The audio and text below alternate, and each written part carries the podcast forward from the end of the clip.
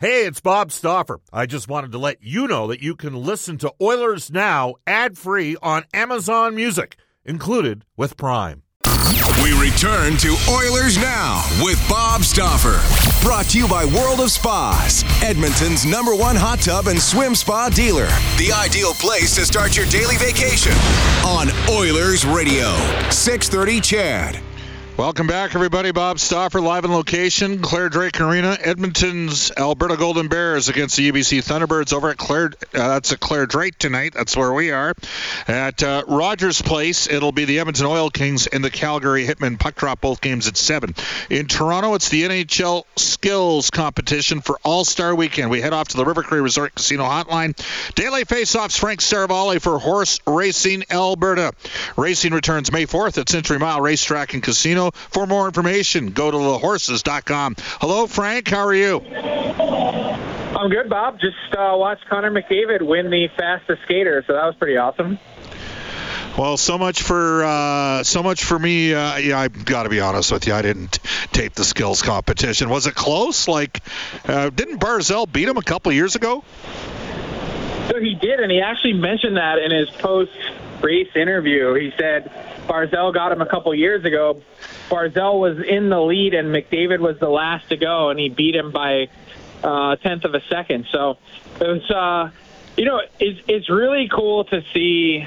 You knew that he would be taking it seriously, not just because it's in his hometown, but because they gave him a seat at the table. The NHL did to really help shape what this skills competition looks like you knew that you'd get the best buy-in from Connor McDavid possible.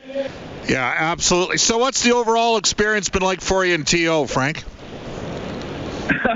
it's been really busy. Today was insane with Todd McLellan being fired in LA, Sean Monahan being traded.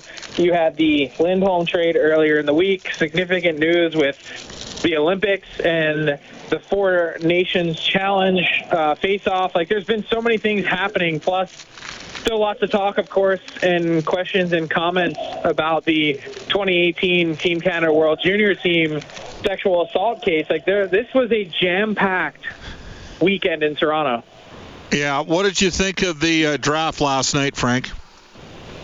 It was a bit awkward. Um, I thought the NHL they let the players kind of take the easy way out, and look, I'm not rooting for chaos, and I'm sure um, some Oiler fans are going to be unhappy when I say this, but it would have been fun, a fun experiment to not have McDavid and Draisaitl be co-captains, and kind of force McDavid to to make that pick, or will someone ahead of him make that pick to take Draisaitl? So, to me, I, I thought, and the other thing too was handing them envelopes at the end so that they can avoid someone being the last pick. I mean, whether it's on the ODR or at the playground, like if eight-year-old and nine-year-old kids can can handle being the last pick, then I think these millionaires who uh, play hockey for a living and are well in their you know 20s and 30s, they can handle being the last pick as an NHL All-Star. But apparently, that's not the case. Do you remember the year that Joffrey Lupul joined Zdeno Chara when they did the draft? It was I think it was in yeah. Ottawa. It was uh, I was texting back and Jordan Eberle is like, "Hey, stuff, you got to help me here. I don't want to be last." And so that ended up in a trade-off where Jordan was supposed to do uh, uh, Lupul's golf tournament out of Blackhawk. So there you go. That was uh, a little backdoor so did you, deal. Did you help him out? Uh, yeah, he didn't go last, so he was very happy that he did not go last because he did not want to be last for that. Ter- uh, he didn't want to be the last guy selected. All right. Uh, well, they're certainly never accused of being the last guy. In fact, Jim Rutherford and Patrik Allvin, but specifically, this is the sixth trade the Vancouver Canucks have made. Your assessment, um, I, I got to tell you, I did not like the return Calgary got. That's me. You tell me your thoughts on uh, on what part about it don't you like? Eh, because to me, Kuzmenko uh, is hit and miss. Okay. I think okay. they might. I'm surprised Boston didn't. Now, maybe the Flames got a real good gauge on Andrei Kuzmenko but the guy was a healthy scratch this year for the Vancouver Canucks. Um, okay. And, and now, uh, and I don't consider the prospects that Vancouver gave up to be the top two or three prospects in the uh, Canucks organization because they're both Swedes, and we're seeing a bit of a theme with the Canucks and Swedes. And I got to tell you, I firmly believe that Elias Lindholm will ultimately sign in Vancouver. But that's my perception. The listeners have heard that. I'd like to get your thoughts. I disagree totally. Uh, first off, I've been saying for months now that when the Calgary Flames began to sell off, one of the big things that they had to do was try and straddle the line between getting futures, which they were able to do, and also getting a piece or two for the here and now. And you know what? Um, I think Craig Conroy deserves the benefit of the doubt in terms of evaluating Kuzmenko because I don't know about you, but I don't think too many people were that thrilled with the return for Tyler Toffoli and yet Yegor Sharangovich Govic has been excellent for Calgary. So and we made yeah we made that point. Yes, yep, yep. They clearly won that trade. And so what I would say is you get a first round pick for a player in Lindholm who is certainly the premier forward on the market to this point, but he was having a down year you get a piece for the here and now, and if it doesn't work out, you can flip him. I mean, he had 39 goals and 74 points last year.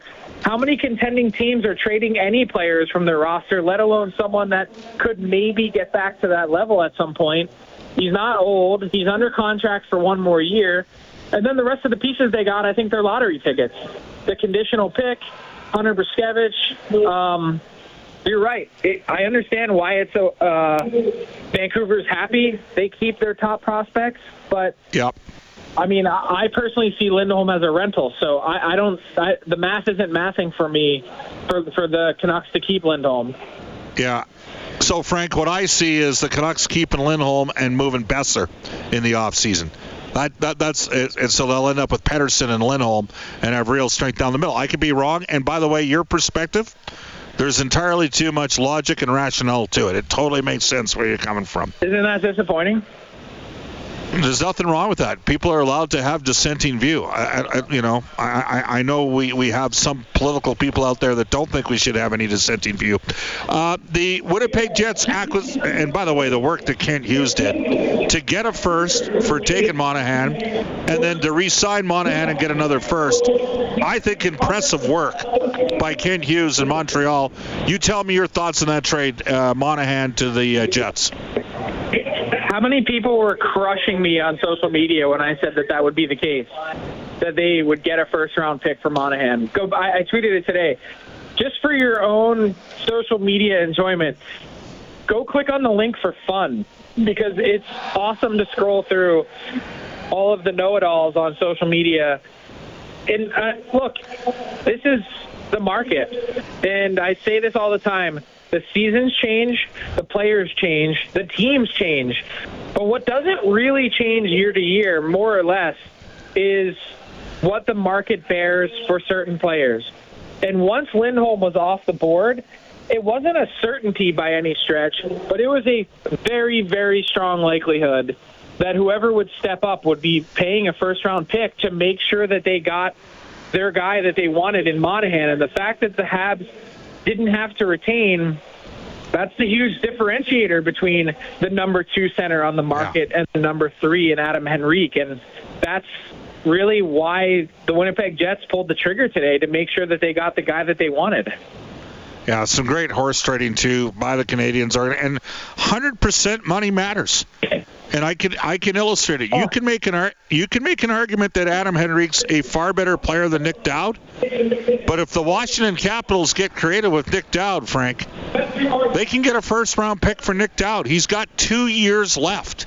Okay, he's a 1.3 million dollar cap hit. If they decide to give up a fourth round pick and eat half the money and suddenly Nick Dowd 650,000 for the next two playoff runs, I could see somebody giving up a number one for that, a late number one. What about you? Oh, I, I, I think they're in the number one pick range all day long. And people are going to laugh and they hear that and say, Nick Dowd, really? And I think part of that is is the teams like the player, but part of it too is the cap hit. The other part is the market is suddenly beginning to get really thin in a hurry at the center position. And so my prediction on what we see over these next 35 days or so until the deadline is teams, especially at center, really start to get creative and say, okay, those two guys in Lindholm and Monahan off the board. Henrique is kind of expensive cap hit wise for what he is. Even if you have to do the gymnastics to, to chop him in half or chop him in a quarter, that what you're going to see is teams go to non-playoff teams like Washington with Dowd, like the Flyers with Scott Laughton, like the Columbus Blue Jackets with Boone Jenner, and they're going to say, well, we could probably pay pretty close to the same price and get someone that has term on a manageable deal. May not be the perfect player, but it's better than paying all that for a rental. Just to further your story, I, I, recall when Dustin Penner was in his fourth year in Edmonton. He'd scored 30 goals in his third year. That was the year under Pat Quinn. So this uh, would have been the uh, 10 11 season. Okay? And Tom Renney was in his first year as head coach. And I told one of the guys I worked with that the Edmonton Oilers were going to get a first round pick plus for Dustin Penner. And one of his regular guests was like, You got to be kidding me. No one's touching Dustin Penner with a first round pick.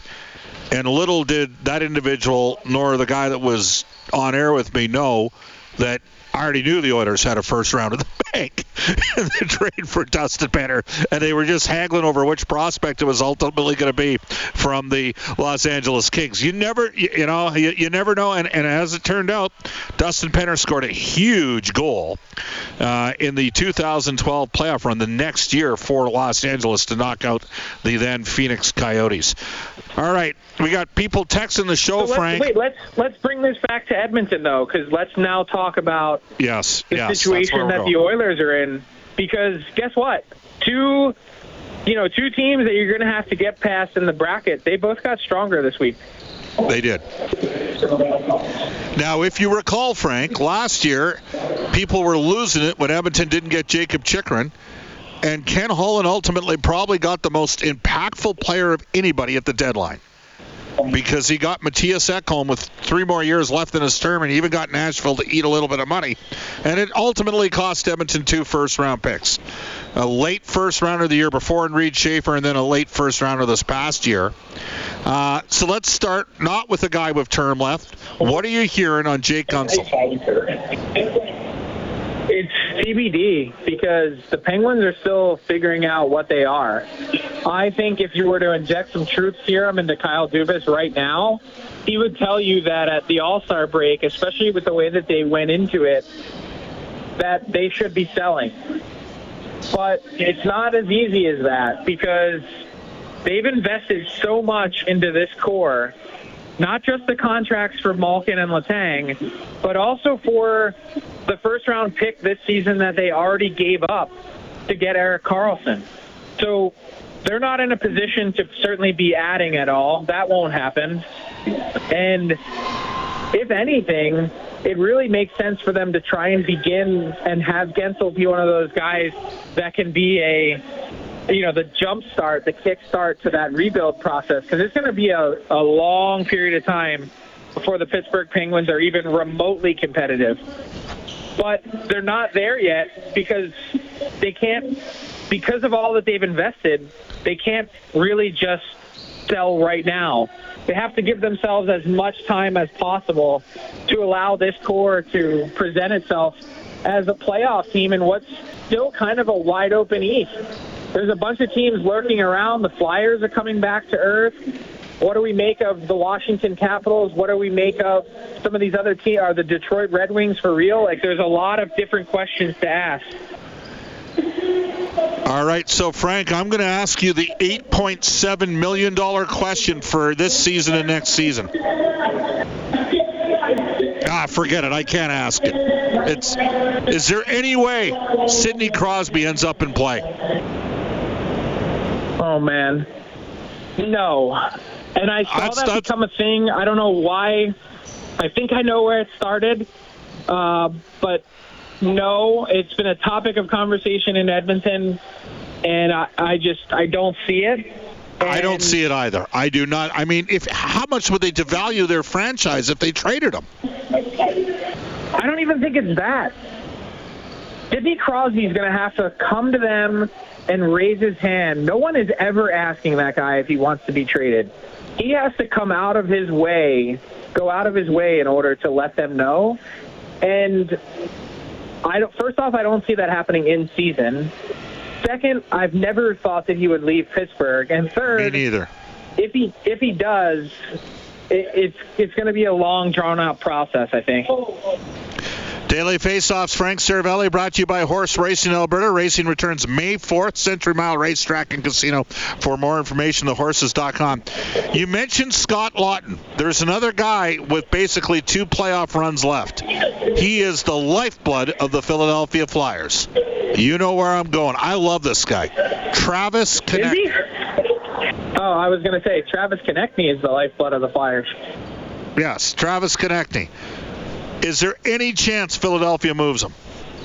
I think there's a chance. I think Danny Briere is a shrewd guy. I think he understands and knows that this team and what you see now is a pretty far cry from what the end product is likely going to be. I think he also probably recognizes that Travis Konecny's value will never be higher than it is right at this exact moment in time. He's had an excellent season. He's the straw that stirs that team's drink.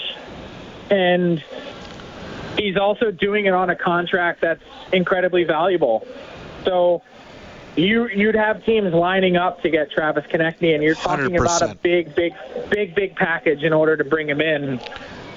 I think they'd have to be listening and thinking about it. I just don't know if anyone has presented themselves as being serious contenders to pull something like that off. Yeah, I would have to think it would be two firsts because we're talking late round first. It's a team that's going for it, and then probably a good prospect. I would think that would be the min- Probably not a good prospect. It would need to be a, a grade A, great prospect. Yeah, and, and, and, and that would be to get them to eat half so that somebody could fit the guy in for this uh, playoff run. Frank, have a great time in Toronto. Reid Wilkins will be hosting the show on Monday. I will be flying to Las Vegas to see the Oilers on Tuesday, see if they can get to 17 consecutive wins. It's going to be awesome. Thanks, Frank. Can't wait to watch. Have a good trip. We'll talk to you next week. Yeah, enjoy the All Star break. That is uh, Frank Seravalli for the horses in Horse Racing Alberta, which is brought to you, as always, by HRA. Racing returning May 4th, Century Mile Racetrack and Casino. For more information, head to thehorses.com. Go Oilers Now Injury Report. It's brought to you all season long by James H. Brown Injury Lawyers. When accidents happen, go to jameshbrown.com. Trent Brown, Jim Brown, James Brown, the gang at James H. Brown. They get you the best results, 250 plus years of experience. Trent Brown used to train right here in this arena at Clare Drake Arena back in the day. Played right next door at the old varsity field at Varsity Stadium. It is 5:51 in Edmonton. We will tell you the Oilers are completely healthy. Vegas for sure will be without Jack Eichel. Adin Hill and uh, William Karlsson have both returned to action for the Vegas Golden Knights, and uh, we'll see where Shea Theodore is at uh, when Edmonton rolls into Vegas as well. It is currently 552 at Edmonton. Bob Stauffer live in location with Oilers Now at historic Clare Drake Arena. Hi, this is Ryan Nugent Hopkins from your Edmonton Oilers, and you're listening to Oilers Now with Bob Stauffer on 630 Ched. Thanks a lot, Nuge. You know what? I should ask a really tough trivia question that only a self indulgent fool like myself would get. In the 13 years that I did the Alberta Golden Bears games, how many losses did I broadcast in Vancouver for Alberta? Okay, 13 seasons. The Bears would play UBC twice a year. Obviously, we already talked about the fact that the uh, Thunderbirds have a far better program now than they used to, but the answer is zero. From 1988 or uh, 1988 to 2008, and I first started doing the Golden Bears in '89. From 1988 until 2008, Alberta never lost a game at Father David Bauer Arena. I think it had something to do with the fact that they weren't allowed to go to the bar on uh, Saturday night unless they'd gotten a sweep in Vancouver. Well, now it was UBC sweeping Alberta earlier this year, and um, the the T-Birds were better. So we'll see what happens tonight at Clare Drake Arena. should be a good matchup. Roughly 35 Western Hockey League players between the two teams. Over at uh, Rogers Place tonight, the uh, Edmonton Oil Kings, who are in the second year of a rebuild after winning the WHL championship two years ago, they take on their former head coach, Steve Hamilton and the Calgary Hitmen. Of course, uh, Josh Prokop, the captain of the Golden Bears, is the former captain of the Calgary Hitmen as well. All right. You can join New West Travel on an exclusive road trip to Dallas this April. We sold out our trip to Nashville, we sold out our trip to Montreal, and you have a chance to go see the Oilers play the Dallas Stars. This New West travel package includes airfare, four nights deluxe hotel, great game tickets. We're going to have a reception in Edmonton and a reception in Dallas. You can complete your trip with an optional AT&T Stadium tour and an AL baseball game as well. Everything's bigger in Texas, including this road trip. It's almost sold out already. So reach out to newwesttravel.com. Uh, here's the Oilers schedule. Of course, uh, the skills competition taking place right now. Connor McDavid has reclaimed his title as the fastest skater, barely edging out uh, Burnaby product Matthew Barzal. Uh, but uh, the All Star game goes tomorrow. The Oilers practice Sunday night at Rogers Place, Monday morning at Rogers Place. We then fly Monday afternoon into Vegas and uh, take on the Golden Knights. It is Super Bowl weekend in Vegas. The Oilers going for their 17th consecutive victory, which would tie an NHL record. And uh, I'm told they're out of uh, room in the press box with all the uh, media coming in for the Super Bowl uh, that want to see the hockey game as well. So that's going to be awesome. Again, you can text us at any time at 780 496 0063 on the Ashley Fine Floors text line. And Matt says, Bob, is there any way we can get Ryan Hartman out of Minnesota? Have him on a line with Corey Perry and Evander Kane, and that'd just be what the playoffs call for. Well, Ryan Hartman, Bill Guerin, as general manager of Minnesota, has always valued toughness. You take a look at the Wild. Uh, they got guys throughout the lineup. Marcus Foligno is a hard-nosed, tough middle six winger. Hartman is a competitive player. Uh, Brandon Duhaime can really fight. Fourth line left winger fought Evander Kane earlier this year. They've even have, had a couple guys that weren't fighters in Major Junior that have taken on the role of fighters at the NHL level. So that's a tough team. I don't see Hartman being available for Minnesota. I do believe that Bill Guerin will be a guy you can broker three-way deals through. So I'll give you an illustration. Let's say, as an example, you wanted to get in on Adam Henrique of the Anaheim Ducks. Henrique's a $5.7 million cap hit. The Oilers can't take that all on. They would need Anaheim to eat half of that salary. That's 2.85. That leaves 2.85. Well, then maybe a Minnesota takes on another 1.45 million in the cap space. The actual dollar amount with that would be about $350,000 that's usually about a fifth or sixth round draft choice in terms of uh, trade equity uh, at the NHL trade deadline. So I could see Bill Guerin being a part of that, but I do not see the Wild uh, moving on from the likes of Marcus Foligno or Ryan Hartman. Those guys are uh, they're part of the fiber and the core of the Minnesota hockey team. That text comes to us from Matt. And Matt, we will tell you, that is our text of the day. We're going to enter it in with Great White Car Wash. And again, car wash is back up and running all throughout Edmonton, but nothing quite like Great White Car Wash, the city's west end. We're entering that text for the text of the week drop, where winners receive three months of washes at my favorite car wash, Great White Car Wash, 100 04 169th Street. Stay tuned for winner. We uh, uh, award it every Friday. We'll take a quick timeout. It's 5:59 in Edmonton. Bob Stauffer, the old stomping grounds at Clare Drake Arena, Alberta and UBC tonight. And when we come back, the former heavyweight champ of the NHL, Georges Laraque, after we hook up with Thomas Dias with a global news weather traffic update.